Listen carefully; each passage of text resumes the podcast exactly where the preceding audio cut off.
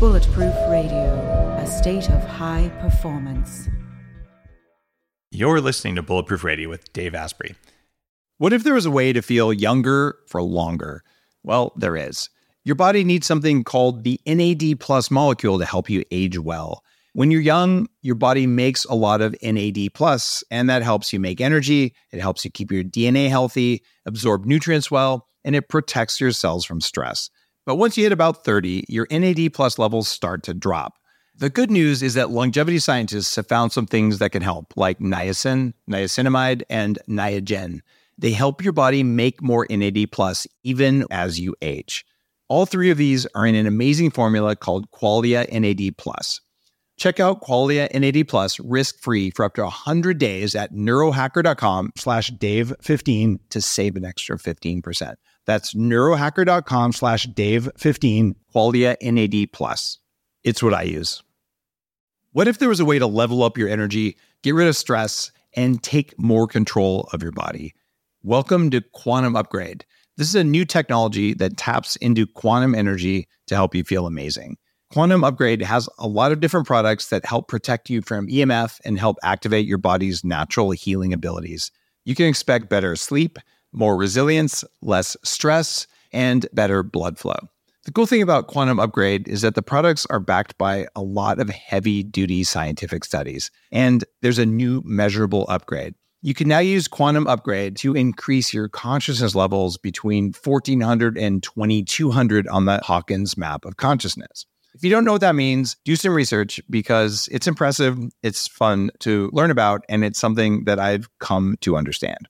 Ready to try Quantum Upgrade? Visit quantumupgrade.io slash Dave for a seven day free trial. Today's cool fact of the day is most of us share nearly identical genetic material. If you compared two different individuals' genetic blueprints, only about 0.1% would be different. We humans also share about 7% of the same genetic structure as E. coli, uh, 21% with worms, 90% with mice, and up to 98% with chimpanzees. And from a purely personal perspective, I am more than 4% Neanderthal. It shows right here in my forehead, see? Everyone's talking about red light therapy beds, and for good reason. There's a company called ARRC LED that's building an entirely new class of LED devices. ARRC LED beds integrate proprietary scanning technology and frequency protocols to shape the delivery of six different wavelengths in dose optimized photobiomodulation. Yes, that's a lot of words. What it is, though, is that photobiomodulation improves the underlying energetics of the cells in your body. And those changes can benefit nearly every tissue and organ and system in your body. You change your cells and you change your life. For more information, visit arrcled.com. I'm pretty excited about today's podcast. It is going to be a lot of fun because we have a human guinea pig on.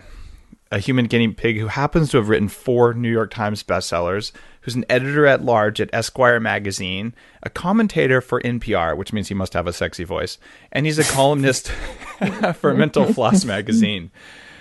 And he's a New Yorker. Of course, I am talking about none other than AJ Jacobs. AJ, welcome to the show, man. Great to be here, Dave. Thank you. I think I share like 92% of my DNA with guinea pigs. So, but so do you. so do you. So everyone's a human guinea pig. Uh, that's a really good point. Uh, we all are guinea pigs, whether we like it or not. It's just a question of whether you pay attention to your experiments or they just happen to you. Exactly. Good point. Now, your three domains, and I love the way you do this. Uh, my uh, my biohacker sort of blueprint ex- explaining the definition has these domains on it. And you talk about body, mind, and spirit. Why are those the three domains for hacking that you look at? Well, I mean, I started this uh, just because I love self improvement. And I needed a lot of self improvement. I still do. I still do. but I'm definitely a fixer upper. Uh, and I thought, yeah, why not focus on yeah, there you go. The first I started with the mind, so I spent like two years on that. Then I spent two years on the spirit, and then two years on the body. So each of my books sort of was a uh, was a deep dive into hacking one of those areas. I really like how you and uh, I, I, guess other guys like Tim Ferriss has done the same thing. You find something you really want to do, and then like I'm going to explore it, and I'm going to make a book out of it. And that's such a, a powerful way to tell your story. But by living it, instead of just sort of being like the anthropologist observing from a bubble and just getting immersed in it, it's uh, it's pretty amazing. And like you have that photo of you that we'll probably put in the show notes online if we're allowed uh, of you with you know this giant like I mean you make ZZ Top look kind of like wusses with this beard uh, compared to how you look now. You know you're clean shaven and you look like you know a New York guy. Um, whatever that looks like. You got you got a little beard, not not a biblical one, but I see uh, yeah. you're you you not bad, very not bad. Yeah, I know that was. Uh, I definitely do commit to my projects, and I love them. I feel yeah. very lucky that I can make a living like that. You know, the beard was for a book about the Bible, and my wife hated it. She would not kiss me for four months, and it was just a, a disaster. But it was a fascinating experience, uh, just trying to live by the rules of the Bible. All right, I have to ask. I mean, I've grown some, not nearly as impressive as that beards, just because I end up getting frustrated. Or I have some PR thing I have to look halfway civilized for. Um, did you shave your mustache, or did you let that grow too? Like, did you trim? No, I let the whole thing oh. grow. I mean, it was crazy. It was like you know, there's a lot. There, there are some advantages. It keeps your chin warm in the winter. It's like a sweater, mm-hmm. and uh, and you do get mixed reactions. Some people like cross the street to avoid you because you look like a crazy person, and and you do spend time at airport security but you also get quite a bit of attention. It's like, you know, being pregnant. People come up and they want to like touch the beard. Oh, that's too funny. Uh, mine's been maybe an inch long, and I grow a really full, kind of fluffy, manly beard, probably similar to you from your photo. And it, it's really funny because some women are like, "Oh my god, you're so hot," and others are kind of like, "Oh my god, you must be dirty." Yeah, it's it's very polarizing when having a beard does, isn't it? it is extremely polarizing. It's like Hillary Clinton. so, Your beard was like Hillary Clinton. That's a great tweet yeah. right there. some love it, some hate it. Now, I'm sure your beard wasn't your greatest experiment so far. What do you think is your best experiment? Well, I loved uh, I love all of them. Uh, I mean, the the I'll just tell you the background on on the beard one was not all about the beard. Oh yeah, it was because I um I wanted to work on my spirit. I grew up with no religion at all. As I say in the book, I'm Jewish, but I'm Jewish in the same way the Olive Garden is Italian. So, uh, ouch. Uh, no ouch for Olive Garden. uh, poor Olive Garden. It's a wonderful restaurant. I got nothing against it. But uh, I, uh, I thought one way to explore the Bible and learn about my heritage would be to dive in and actually live it. So that's what I do with all my experiments. I, I, try to live it. And so I wrote down every single rule I could find in the Bible, and I decided to follow them all from the famous ones, the Ten Commandments, and uh, and love your neighbor, but also the less well-known ones. Don't shave the corners of your beard. And as we discussed, I didn't know where the corners were, so I just let the whole thing grow. And you know, it says stone adulterers, so I figured I should at least try to stone an adulterer. I I used pebbles. I used very small stones. So that was. How did uh, you target the adulterer to choose? Well, this guy actually he approached me. I was very much into the character, uh, so I had on my robe and my beard and sandals. Dude, I, I was in you, Central Park. You're awesome. anyway. I try to commit. And uh, he came up to me and he said, Why are you dressed like that? And I explained, I'm trying to live by the Bible from the Ten Commandments to stoning adulterers. And he goes, Well, I'm an adulterer. Are you going to stone me? And that's when I said, Yeah, that would be great. Uh, thank you for the offer. And I took out a handful of stones that I had been carrying around for months, waiting for this opportunity. And he actually grabbed them out of my hands and threw them at my face. So I thought, an eye for an eye, I could throw one back at him. So that is how I ended up stoning an adulterer. that is maybe the coolest story that's ever occurred on Bulletproof Executive Radio right well, thank you, Dave. I'm trying to think of how they did some hacking back in the Bible. They they kind of did though actually. It did teach me about hacking my my brain and my emotions weirdly enough. Uh, I I want to dig in more on that. And there's another call it a biohack in the Bible uh, I think it's in Leviticus, if memory serves, and it's about if you have black mold in your house, you should burn it. Actually, that's true. they knew something back then. Very concerned about mold. You're right. Yeah, uh, I know that mold in consciousness it messes with me and it causes weird dreams. If you live in a moldy house, like you have nightmares a lot. It's just weird stuff that I don't think we have full explanations for yet.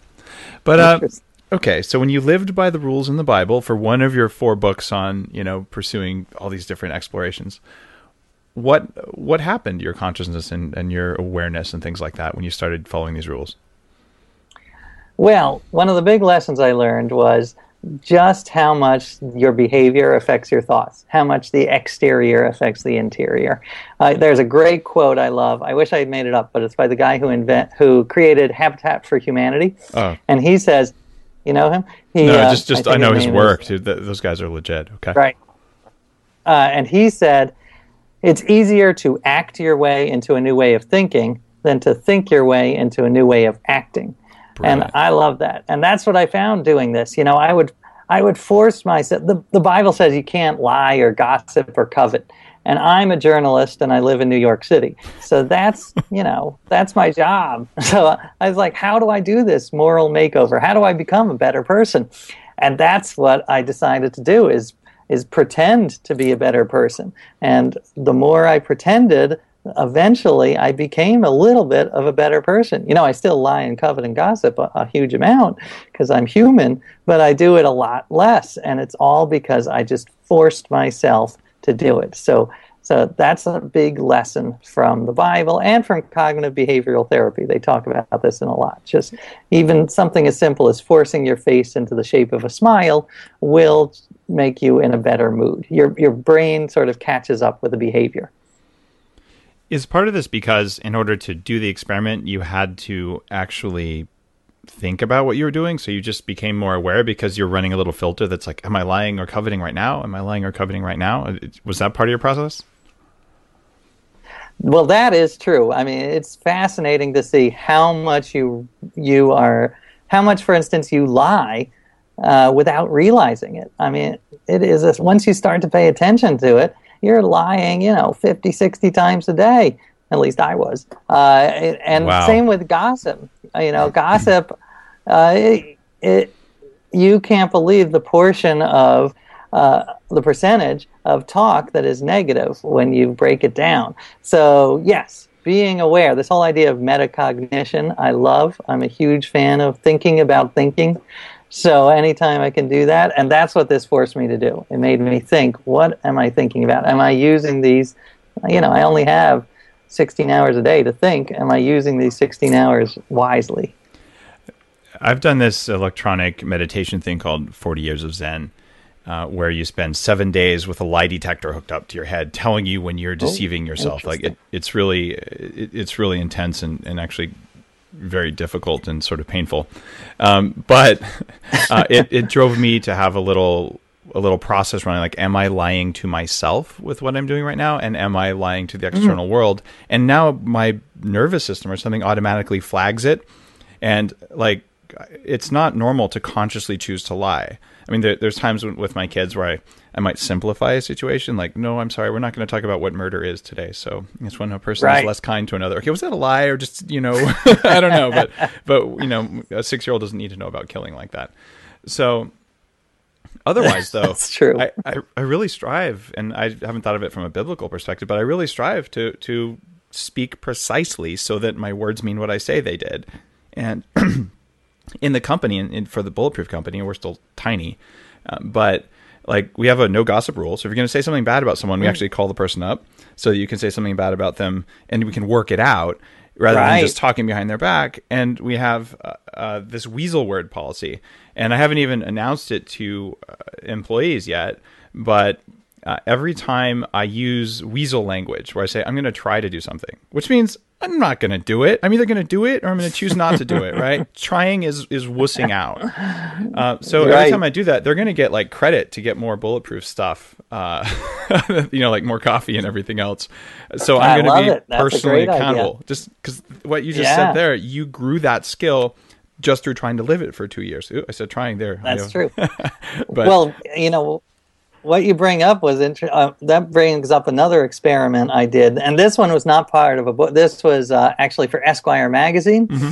and it was I experimented in something called radical honesty. Oh, and cool. uh, yeah, this was and well, it was in the movement was started by this guy, a psychologist in Virginia, uh, named Brad Blanton, and he believes you should never lie. But he goes further than that. He says that whatever's on your brain should come out of your mouth, no filter. So I was like, that's interesting. So I tried that for a month, and that was the craziest probably the, the most horrible month of my life. Did you get punched? Because, uh, I did not get punched. I thought I would, but I mean, well, I'll give you one example. Like my wife and I were out at a restaurant and we saw some friends of hers from college and they were like, "Oh, we should all get together." And I had to say what was on my mind, which was I said, "You know, you seem like nice people, but uh, I just really don't want to get together with you. I, I mean, I, I don't get to see my own friends, so I'd rather not see you again. And that was just so awkward and horrible. my wife was furious, and with good reason. So I did learn that the no filter rule is probably not a great rule. But I will say I learned one very valuable lesson from that. And I do try to practice what I call sustainable radical honesty. Yes. Because and I am much more honest than I used to be, especially in positive things. Like, for instance, uh, during this year, I would, I mean, during this month of radical honesty, I would think about my mentor uh, and that I hadn't spoken to him in months. And, you know, I, so I'd call him up and tell him how much he meant to me and how, how he really helped my life and career. And it was a little awkward because you know we're men and we're not supposed to be so yeah. expressing of our emotions but i think he appreciated it and i don't know it certainly helped me so this idea of really expressing the positive emotions on your mind so really telling people how much you appreciate them that has made my life better so radical positive or radical sustainable radical honesty do you go out of your way to not say unkind things about other people now or i mean like like either in front of them or behind their back, sort of like that no gossip thing. Like, well, I do try not to. Yeah, behind their back, I don't try. I try not to, uh, although it's very tempting. But yeah. I do, in terms of, you know, there are ways to tell people the truth, but to couch it in terms that are much gentler than "I never want to see you again." So yeah, that yeah, it, it, it costs us something to say negative things about other people. Like I, I, I feel less energy. I, I'm just less happy if I'm bagging on someone, you know, mm-hmm. to their face or in in public. And I, you know, I'd rather like this is how I'm going to behave. Or this is what I'm going to do versus like you know you're a poopy head, as my six year old would say. So. exactly. now. uh okay, this is already just so fascinating. But you've you've done like the Bible book, you've done Radical Honesty, which that wasn't a whole book, right? That was that was a chapter in in one of my books, but uh, chapter, originally right. an article in Esquire. Yeah. Okay, cool. Now, what about the other two? Um, you outsource your life, and I, I, really want to zoom in on this because I'm picking your brain. Next week at South by Southwest, uh, Maneesh Sethi, uh, the guy who created Pavlok, that cool wristband thing that helps you with habit forming, um, he's hosting a panel on automating your life. And Tim Ferriss hmm. was slated to speak, and he got double booked. So at the last minute, they asked me to step in, and I don't know that I can fill his shoes. He's he knows more about automating his life than I do, but you might know as much as he does because you've done more of it than I have. So give me the down low on on how to automate your life, so I can pick up all the tricks from you, and I can share them with an audience at oh, Southwest. Well, sure. Educate me, man. I don't know if I know everything, but uh, well, I did. You know, I've known Tim for many, many years. Uh, he actually uh, called me uh, after my first book came out and told me he was oh, writing cool. a book. Uh, and I had written a piece in Esquire about outsourcing my life, where I hired a team of people in Bangalore, India, yeah. to do everything for me. So they answered my phone, answered my email, they argued with my wife for me. Uh, they that was brilliant. They, oh, it's great! It was the best month of my life. And I the best article ever, read. by the way. I, the article I was oh, rolling on the floor you, when Dave. I read it. So. you are kind. Uh, so yeah, I am a big fan of uh, automating. You know what I've discovered is an interesting twist is uh, automating your uh, your conscience. There are these apps, or I tested out Google Glass, and you can send yourself little messages. And what I like to send myself a message is like, uh, you know, is are you thinking? Are you using your mind wisely? Because you know, a lot of times I'll be in the line at the drugstore and I'll I'll be like so angry at this woman because she doesn't know how to swipe her credit card, and and then I'll get a little ding from myself, a little email saying, you know, what are you thinking about right now? And that sort of snaps me out, and I'm like, you know what, this is such a waste of my mental energy. I could use this time uh, to do something productive. You know, you don't actually have to. You can use your downtime to think of interesting thoughts. So I do like that idea, sort of the outsourced conscience. And so you were wearing Google glasses and you had them set up to, to ding and remind you to think positive thoughts, basically. Yeah, exactly. Wow. Uh, and I do. You don't need a Google Glass. You do. You can do it with, uh, uh, you know, an iPhone. That's the, there. There are many apps, or you can just program your email to send yourself messages throughout the day uh, you know, whatever you want to say, you know, uh, be kind to others, give people the benefit of the doubt, you know, uh, you only live once, you're going to die. I am a big fan of the whole um, memento mori, that uh, reminding myself that I'm going to die. I find that very, uh, it's a little bit uh, creepy, but it's also very soothing because you realize it's true, you know, we really don't have mo- that long here, so, you know, stop it with obsessing about little things. It it's funny to hear you tie those things together.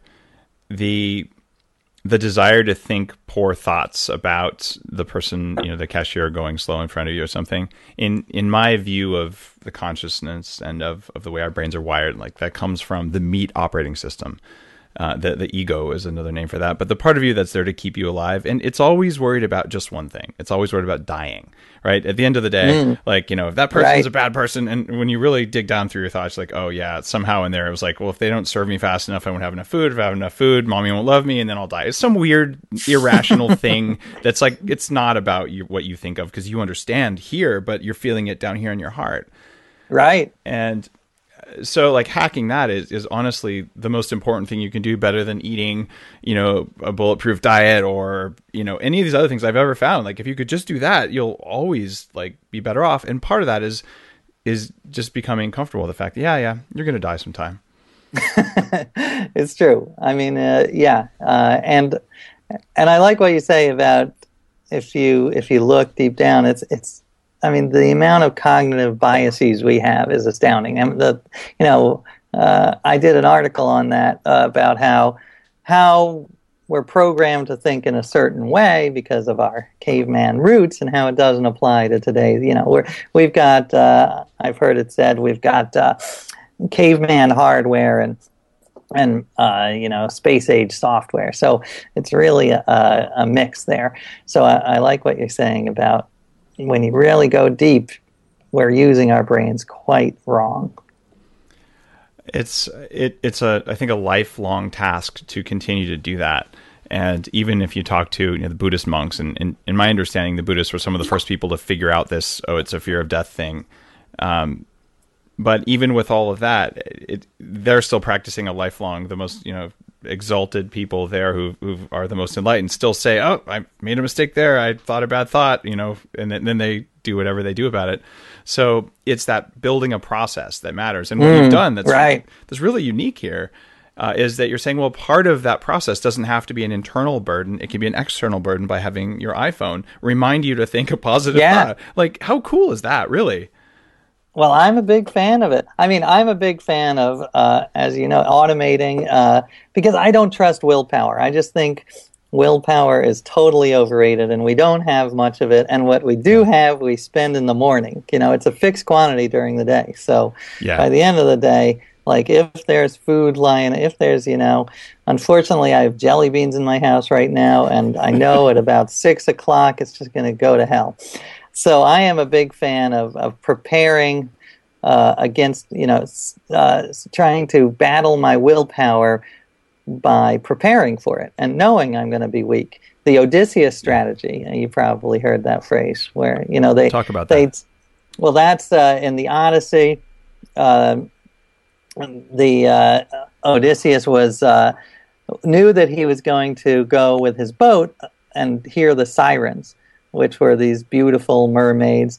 and they they sing so beautifully that you jump into the water and die. So he knew that was going to happen. So he got his uh, he got his sailors to tie him to the mast so that he couldn't jump in. So he was preparing. He was doing sort of pre willpower. He was like saying, "I know this is going to happen, so I'm." And that's what I find incredibly helpful. The Odysseus strategy. Now you don't have to lash yourself to your tr- your chair, but there are lots of steps you can take to sort of outsource your willpower.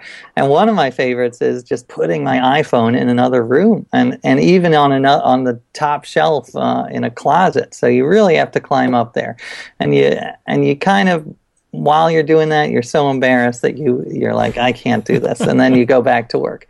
So yeah, for me, it's all and same with putting food on the top shelf. Put the put the junk food away on the top shelf so it's not at eye level, so you're not tempted. Uh, there's the the small plates idea. I love that because then you're not tempted to just fill it up with all this food. So there's lots of ways you can sort of tweak your environment to make yourself healthier. One of the things that interests me around that is the the Pavlok device, uh, which is just coming out. Maneesh has done his, his Kickstarter for it, and this is a, a wristband, but it locks on software wise, and you can say, "I'm going to do this thing," and the wristband won't come off until you complete whatever amount of time and you do it, and it has GPS awareness. So if you say, "I'm going to the gym for you know X number of, of minutes for X number of days," it's not coming off. And if you don't go to the gym, it can actually like your friends can remotely shock you to remind you to go to the gym.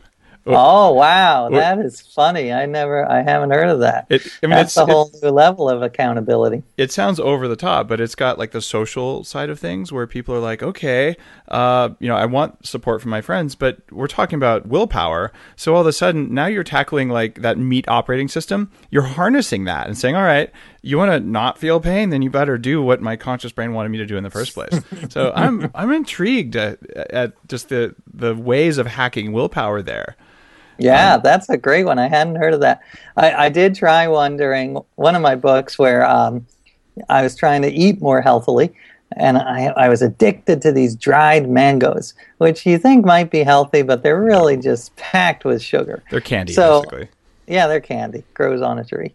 So I had uh, there's this one hack that a guy in uh, uh, it was a University of Chicago professor, Nobel Prize winner, came up with, which is that uh, is sort of the, the carrot, I mean the stick instead of the carrot, that if you break your pledge, then you will pay monetarily. You will lose money, and you'll have to, you sign a contract that you're going to give money to uh, a charity. But here's the twist to make it even more powerful it's you give money to a charity you hate because then right? Like so i would pledge to you know i'm not going to eat any of these dried mangoes. And i told my wife if i do you give a hundred dollars to uh, i believe it was the american nazi party that i said. Ouch. and i was like yeah. Was, so every time i looked at a, a mango i'm like there is no way i'm going to eat that because i do not want to be funding the american nazi party. And it was incredibly effective. And I've heard people use this strategy for uh, stopping smoking or any of these really hard habits to break. So you've harnessed the power of aversion to do that. But yes. going back to what we talked about earlier, living biblically and all that, when you're thinking those thoughts of aversion or you know something you hate every time you do that it's like thinking those negative thoughts about the cashier in line so you know the, the old North American uh, story about you know grandpa which wolf will will survive you know the mean one or the nice one? And the answer is well whichever one you feed. So I, I I'm I'm questioning whether using aversion as a as a way to get things done is spiritually a good move for, for you just to like feel good about yourself in the morning? Like do you benefit more from fighting against something or working towards something? And uh, well it's true. I do yeah. prefer the carrot to the stick if yeah. you got a choice. But sometimes if it's such a hard habit to break you break out yeah. the stick. Getting it done getting the right thing done the right way is is so terribly important uh, like just but getting it done first and foremost. So i right. I, I get you there no, I'm like you know, as a parent, you always try to do like you know, reward them instead of like threaten them.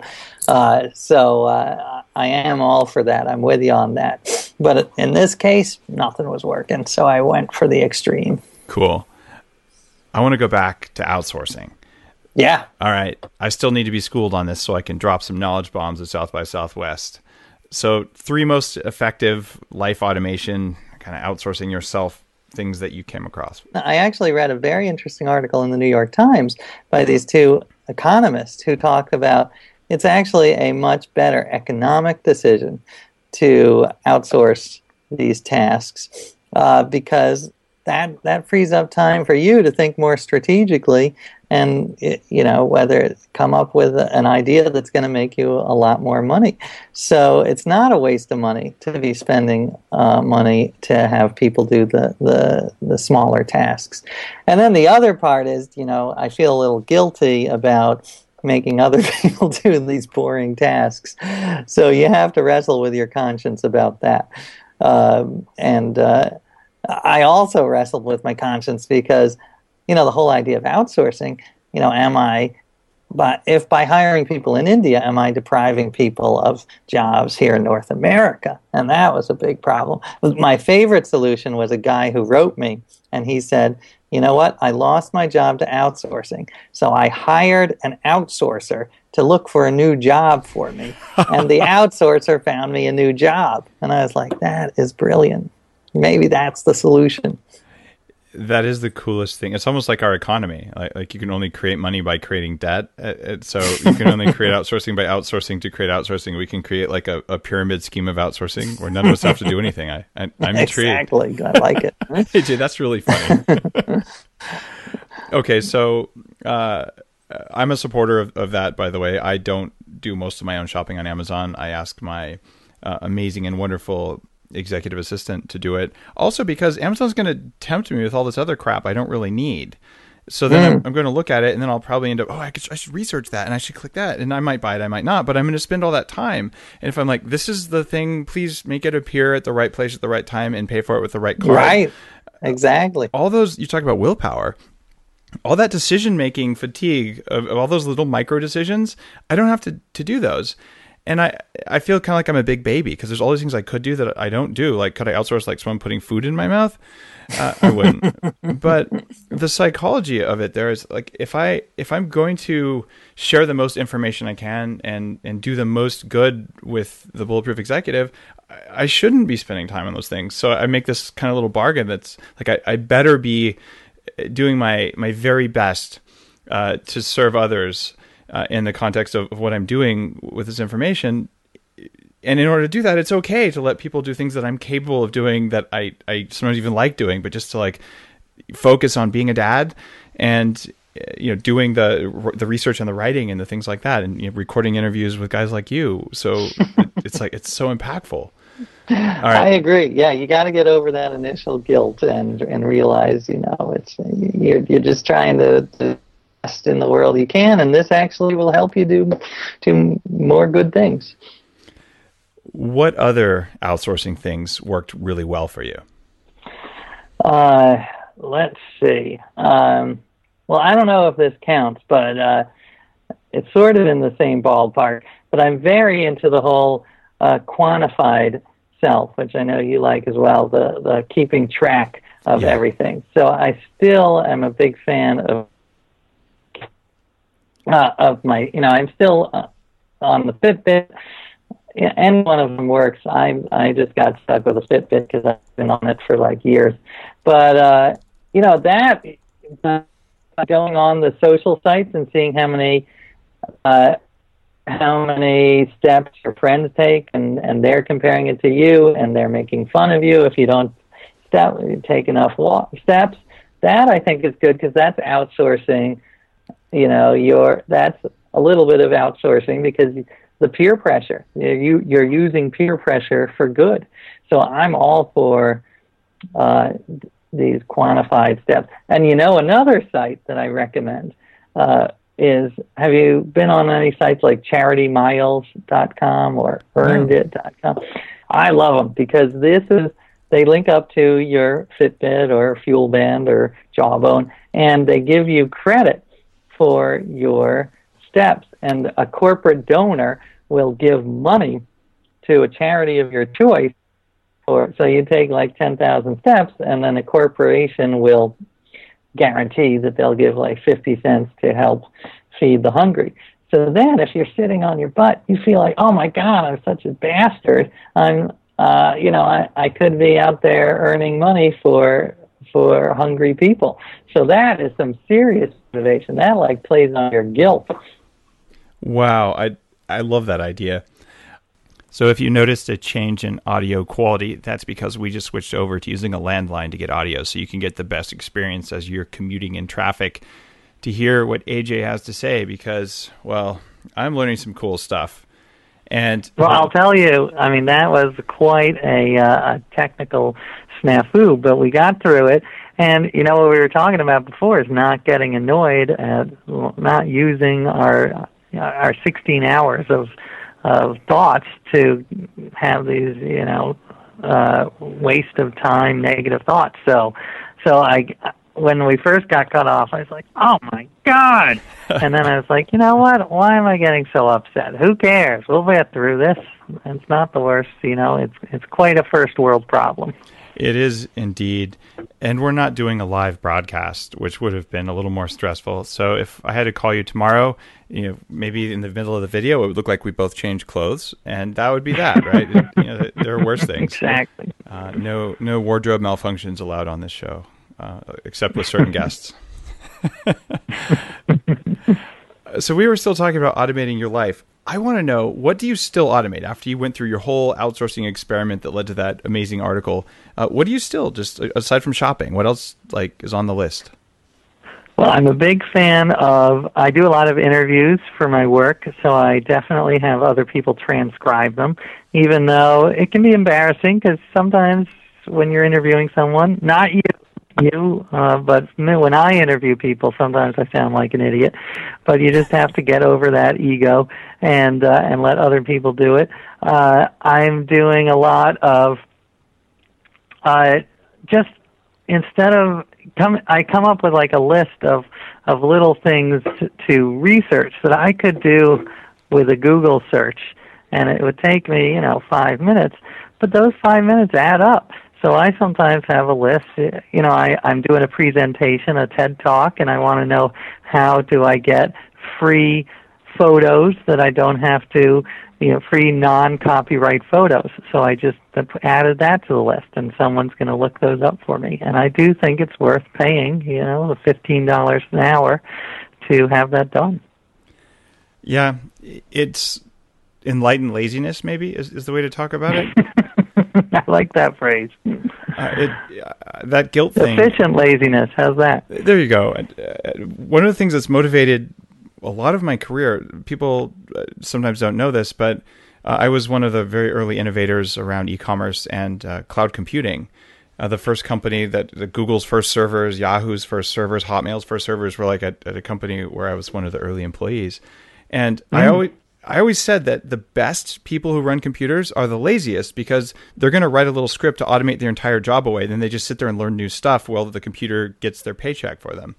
And what I never realized was that you could do that with the rest of your life at the, the same way. Like anytime you can get something off your plate to let you do what's fun. And, and for me, it's like, you know, I'm a husband, uh, I'm a father, and I have the bulletproof executive. And if it's not on that list, you know, and of course self care is part of all that. If it's not on that list, like really, I suppose I have friends and all that, but but all of those are, are valuable. But the little things, like, like get them get them out of there, and and it is lazy, I guess.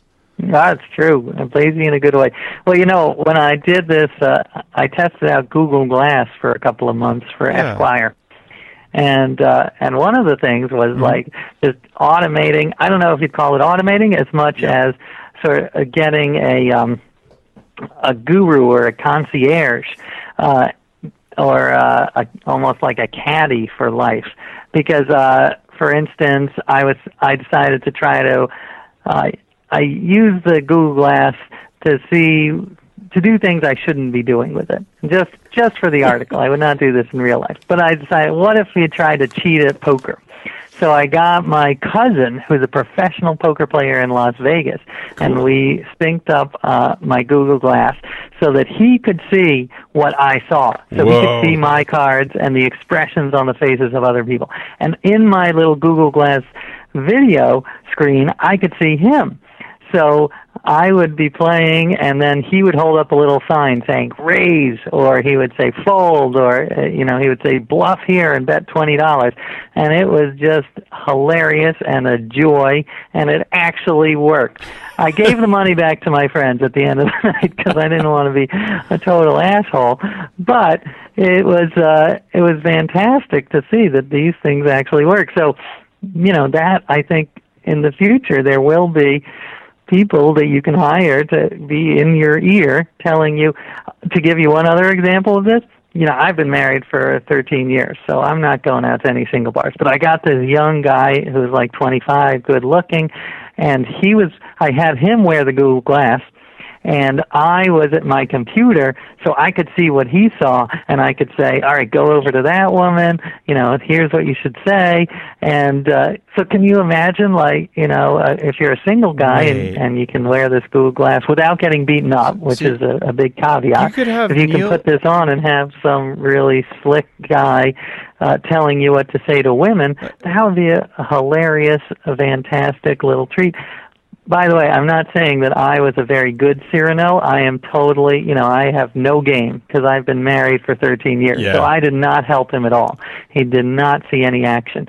But it was a, a fun experiment. Well, it sounds like number one, we've got the world's best reality show planned, and, and number number two, the idea that you could have Neil Strauss in your ear, you know, author of, of the game, uh, exactly. or someone like that. Uh, with that's really funny, and in fact it'd be really funny if if the men and the women in a bar all had those on and you didn't know who was getting guidance. exactly. Like I'm telling you, TV producers, I know we have a few who listen to the show.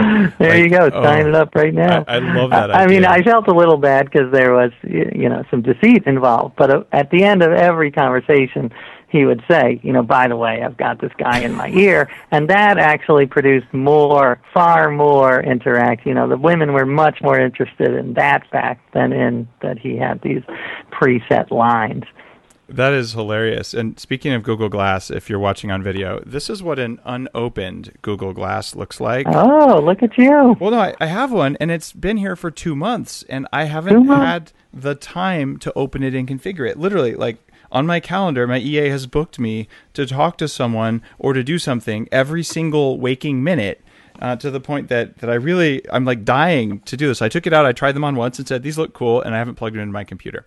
Uh, you got to outsource someone to do that for you. I'm thinking about it. Like I, I live kind of in the sticks, but uh, I would outsource the setup of my Google glasses because even though I'm a tech geek from Silicon Valley, I don't have the time and the focus, uh, which maybe would stress me out, but it doesn't. It just makes me realize I need to find someone who can do my, my tech stuff that I kind of like. So it, it's a funny a funny connection back to this. Well, we're we're running towards the end of the show, and I feel like I only asked you half the cool things. I want to learn a little bit more about the quantified self stuff that you do because we share that a lot in common, and a lot of our listeners are into how do we track and measure the results of the biohacking we're doing. Uh, so, what are the other big quantified self things? Do, do, you do heart rate variability? Do you wear like the Basis wristband? I, I was uh, one of the early executives at, at, the company that makes those. Oh, really? Yeah. Uh, I do. I do the Wii blood pressure, and but to me, the one that really works is is the Fitbit, just the steps. Okay. Because I do believe, uh, and I talk about this book I wrote on health, is that the more uh, the more you quantify, the the healthier you will act, and that uh, and that we have really compartmentalized exercise and movement in our lives. So if we're if we're good, then we go to the gym for an hour, and then we sit on our butts for 15 hours. You know that, and that's just not good for us. As you know, I've heard you on other podcasts that you've done talking about how that just undoes all the good that the the gym does. So this helps me to try to incorporate movement into every part of my day. So the usual taking the stairs instead of the elevator. I mean, one of my favorites is I have kids about the same age as yours, and you know they're short. So when I talk to them, I squat down oh. uh, to their eye level. and then I have a little conversation, and then I pop back up. So I'm doing like 60 squats a day just talking to my kids. So any way you can incorporate movement, and the quantified self helps with that a huge amount. AJ, you just taught me something really cool there. I, am going to start doing that, and since I'm taller than you, probably being six four, I'll actually get more more burn. I'm kidding. But, yeah, I'm a little. I'm I'm sad they're going to grow up to be teenagers, and then it'll look weird if I start squatting while talking to them. I'll be like, "What are you doing?" That's hilarious. Tell me a little bit about the Global Family Festival, this mega reunion you're putting together in June of 2015. Uh, this is an interesting idea. Uh, what's the genesis oh, of it? I am so excited about yeah. this. I I can't tell you. This is. I am my next book. I'm trying to build the largest family tree in history, and that to encompass all of humanity, all seven billion members of the family. And there are actually sites now that will help you do this. There's one called Geni.com and another called Wikitree, and they have crowdsourced genealogy. So you merge your tree with someone else's, and by the end, I'm on something on Geni called the World Family Tree, which has 75 million people on it. So I'm cousins. I'm probably cousins with you on this. I'm cousins with you know camp friends. I'm cousins. I've got 18 steps to Gwyneth Paltrow. Not that she's returning my calls, but uh, you know this is uh, and 22 steps to Albert Einstein. And everyone has this. We're all so interconnected. So I'm so excited, and I'm on this World Family Tree, and I thought, wouldn't it be interesting to hold a reunion where you get thousands of interesting people who are related, and they can come and c- converse. There'll be talks. It'll be like a TED conference. There'll be games, uh, lots of uh, you know activities for the kids. So it's going to be in June of 2015, and I encourage everyone to come and and if I could just tell people just email me or go to my website and tell me your grandparents' names, and I'll figure out how we're related so that you can uh, join us at this reunion. And uh, can I plug my uh, my email in there so that people know where to to go? Oh yeah, it's uh, a aj at ajjacobs.com or or just go to my website ajjacobs.com and just tell me your grandparents and we will take it from there and it'll be uh, it'll be I'm I'm just uh, so excited. I no, weirdly, I think I'm more excited about this than any other project I've ever done. No, AJ, just uh, so you make sure you have your outsourcing arrangements in place. The first week, this show is likely to get between fifty and maybe seventy thousand listens, and another three to ten thousand a week after that, depending on lots of variables. Uh, so you might get a few emails. I want emails. Please, I want to be flooded. I want to be flooded. And you're all my cousins out there. And by the way, everyone, all 50,000 of 70,000 of you are invited. Uh, the people we can find a link to will get a bracelet and be part of the world's fa- biggest family photo. And uh, But everyone's invited. And Morgan Spurlock's making a documentary about it. So it's going to be, I'm really excited. So awesome. please flood me, flood me with emails. This is a worthy effort, and uh, your books are are awesome. For people who wanted to read more about your your books, the the Mind book is called the Know It All. The Spirit book is the Year of Liv- Living Biblically, and Body was Drop Dead Healthy. Uh, so, it was the fourth one. Uh, My Life is an Experiment. Is that exactly? all right. That's so it. we'll put links to all of your books in the show notes, and people can, I'm sure, find them on your website, which is ajjacobs.com. And AJ, there is one question that everyone answers on the show. Yes. Top three recommendations for people who want to kick more ass. It doesn't have to be anything you've written about, just what have you learned as a human being that other people should know about? All right, I'll do it really quickly. One, just the idea of gratitude and being thankful for every little thing. Uh, one of my books was about reading the encyclopedia, so I read about all of history and I realized the good old days were not good. They were terrible. They were smelly. They were disease ridden. You died when you were 35. So, you know, we've got our huge challenges now, but at least we live now as opposed to in the 1800s. Uh, all right, so that would be one. My second would be, uh, like we talked about, quantify yourself. Try to keep track of, of the minimum, your steps, uh, because the more you are aware of what you're doing, the better you will act, you know. Uh, and then I guess my third would be uh, we also discussed it uh, the whole idea of act your way into a new way of thinking. You know, if you don't, um, uh, if you don't feel like you're confident, just pretend you're confident. That's what I do when I'm writing my books. I just say, what would a confident person do? And I start making phone calls and I call the publisher and say, we got to have this massive party when the book comes out. And then after a couple of hours, my mind catches up and I start to become confident. So that is, uh, that is my other secret is the idea of uh, deed before creed or fake it till you make it. Choose whatever rhyme you prefer. Wow. Great advice. AJ, Excellent. I appreciate that advice. Speaking of gratitude, so thank you for it.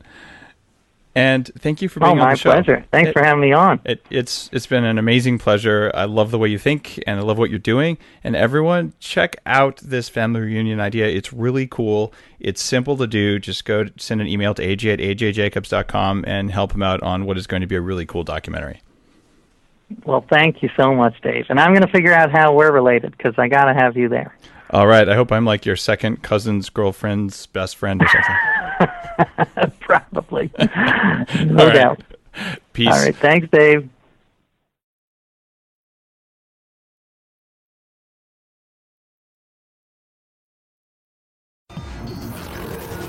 The Human Upgrade, formerly Bulletproof Radio, was created and is hosted by Dave Asprey.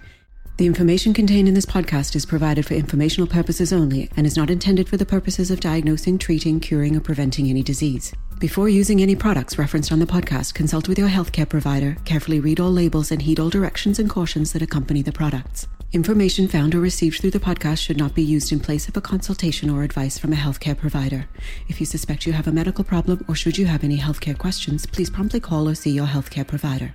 This podcast, including Dave Asprey and the producers, disclaim responsibility for any possible adverse effects from the use of information contained herein. Opinions of guests are their own, and this podcast does not endorse or accept responsibility for statements made by guests. This podcast does not make any representations or warranties about guest qualifications or credibility. This podcast may contain paid endorsements and advertisements for products or services. Individuals on this podcast may have a direct or indirect financial interest in products or services referred to herein. This podcast is owned by Bulletproof Media.